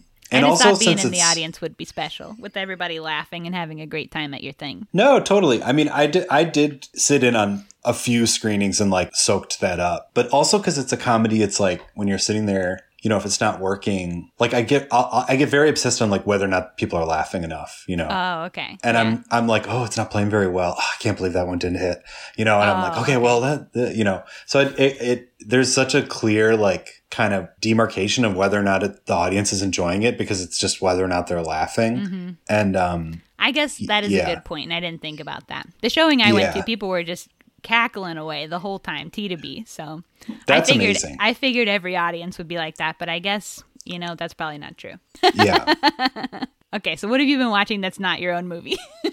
Not my own movie. Well, so what I'm going to do is I'm going to, I have Your Rex, rec- yeah. recommendations. Okay. One of them is kind of on theme. It's a Japanese movie called Ongaku. That's a animated movie. Okay. And it's a animated like deadpan comedy that it kind of looks sort of like Beavis and Butthead or King of the Hill. It's Oh, like a feature length comedy about three guys who form a, a band. And it has a similar yeah. kind of, it's like a trio about people who don't play instruments that form a band. 71 minutes. That's respecting my time. hmm Mm-hmm. And it it was independently produced, you know, like, Mm-hmm. and it's hand drawn, which is really rare. So they drew every frame. Oh, yeah. Yeah. So I like Ongaku, and I'd recommend that. I'm also going to recommend on the Criterion channel for all the Criterion heads this filmmaker Juzo Itami. There's like a new collection that they put up. That's like 11 movies by this. It's I'm I guess I'm I'm only recommending Japanese things for whatever okay. reason. How do you spell this? Juzo Itami Oh, hold on. I found it. J U Z O. Okay, Um, it's the guy who did like Tampopo, which is his most famous movie.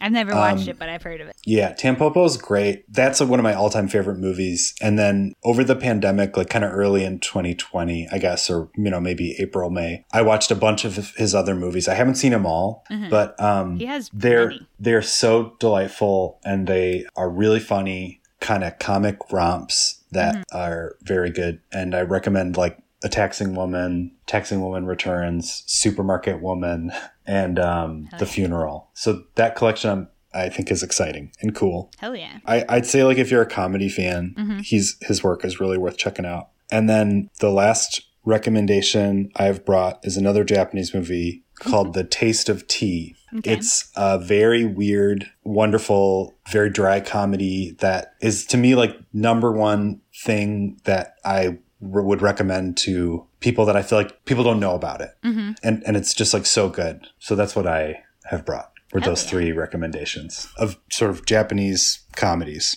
Hell There yeah. Yeah. Okay, I got a couple crap on my list. I actually Okay. have a little bit of a lot. I try to keep it Okay. shorter, but I got a little bit. Okay, I saw this movie Hagazussa, which is a 2017 film, German, very like dark, vibey, queer witch movie. Cool. That was very cool. Um, I don't know. Have you seen the movie The Ornithologist? No. Okay, well, I did that movie for the podcast uh, like a year ago or something. Um, and I would say this is like the opposite of The Ornithologist, but in a really cool way. Ornithologist, one of my fave films. Um, Okay. that's, that's like a Portuguese, sunny, surrealist gay men film. Cool. and then this is like a German, dark, uh, witchy gay women. so it's Okay. like the total vibe opposite. I think that's Cool. really um, neat in that way, but it's so vibey and neat film. Hagazussa, uh, the German word for witch, I learned. Okay, I saw a short with maybe some of your buddies, Cornholios. oh yeah, those are that's yeah. I recommend Cornholios as well. I Uh, love Cornholios. those are my friends. Yeah.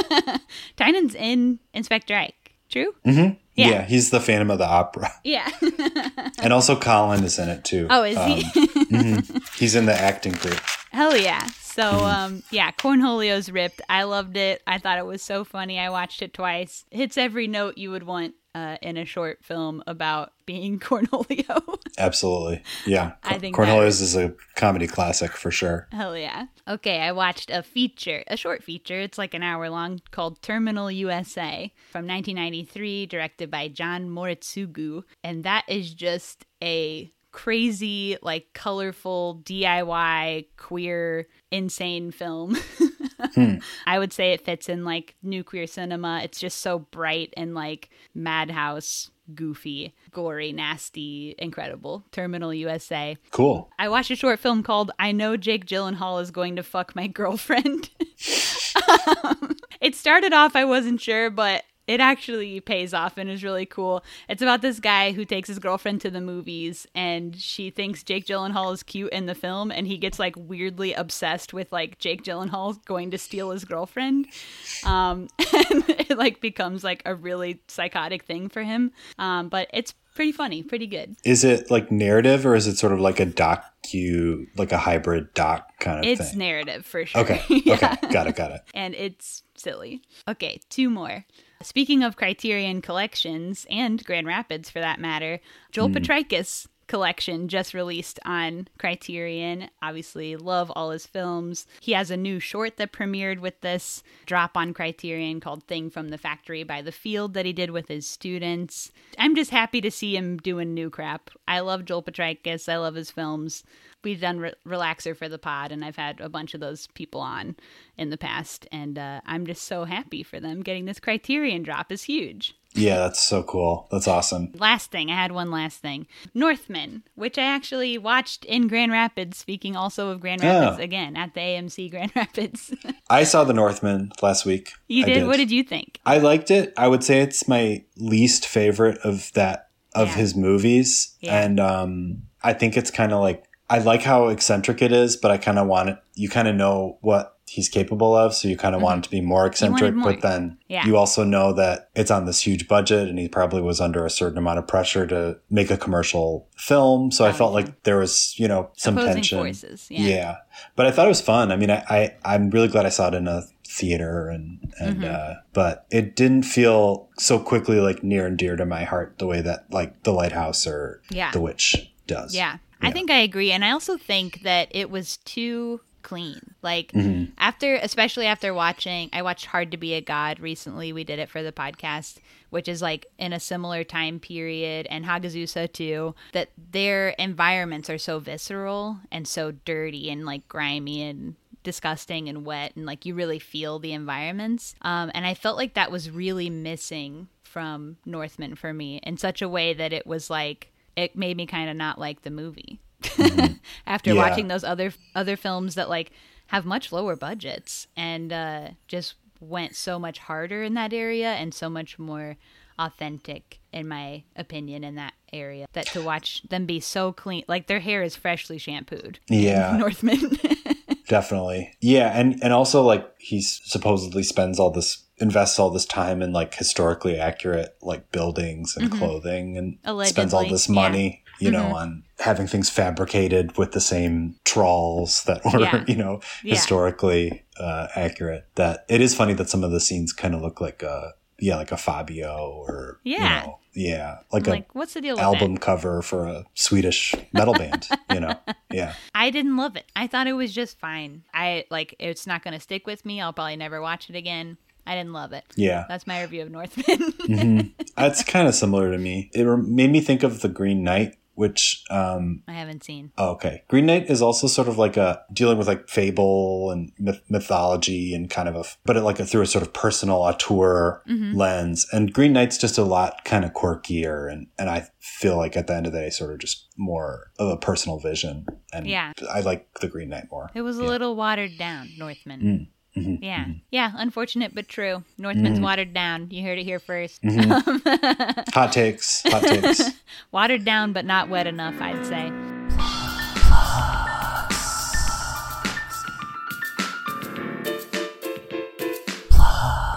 I will plug Inspector Ike, which, you know, has had a very limited theatrical run and uh Is the run continuing? people um no, it's kind of over. The theatrical run for Inspector Ike is is over and um we're going to have a digital release at some point for sure, but we're still kind of figuring that out. Okay. So, somewhat ri ridiculously, the next way to see the movie is buying it on Blu-ray, uh, which is was not planned, and you, I never would have believed that is how this would happen. but um, you can buy a, a blue if you have a PlayStation Three, you know you can buy a Blu-ray and Or if you have a. Blu-ray player. Yes, yeah. I don't have a Blu-ray player, but I have a PlayStation Three. Um, so, I'm the opposite. okay, okay, yeah. No, I I'm On the Factory 25 website.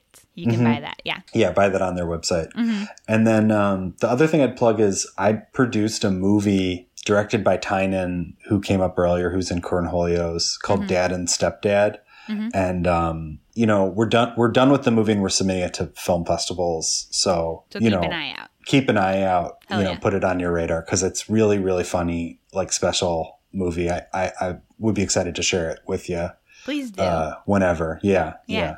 I'd love to Um, watch. mhm, yeah. So I think that's it. and Those- follow you on Instagram. Yes, I'll you, I'll plug my Instagram, which is Grambo Mason. Hell yeah. Mm-hmm. All right, so that's it. So follow all the crap, buy that damn DVD. There's a limited edition slipcover version too. Yeah, although I think they're all come with the slipcover. Well, we'll find out. I, yeah, I don't understand that, but yeah. Robert Beatty, the guy who designed our poster, who's like a genius. Uh, the poster rock. yeah, the, Robert's like a just truly brilliant illustrator and graphic designer. He very generously designed the like slipcover package, uh, which I think is really cool, and is it's going to be like printed nicely. You can like put it on your Hell shelf. yeah. There's all know? kind of Yeah. Mm-hmm. bonus features on this thing too. So that's Yeah. Mm-hmm. sick. Um, all right, so do all that crap, and that's the end of the episode. So thanks for joining me. Thank you. That was fun. We went deep. oh yeah, and uh, I'll see everyone next week. Bye. Bye.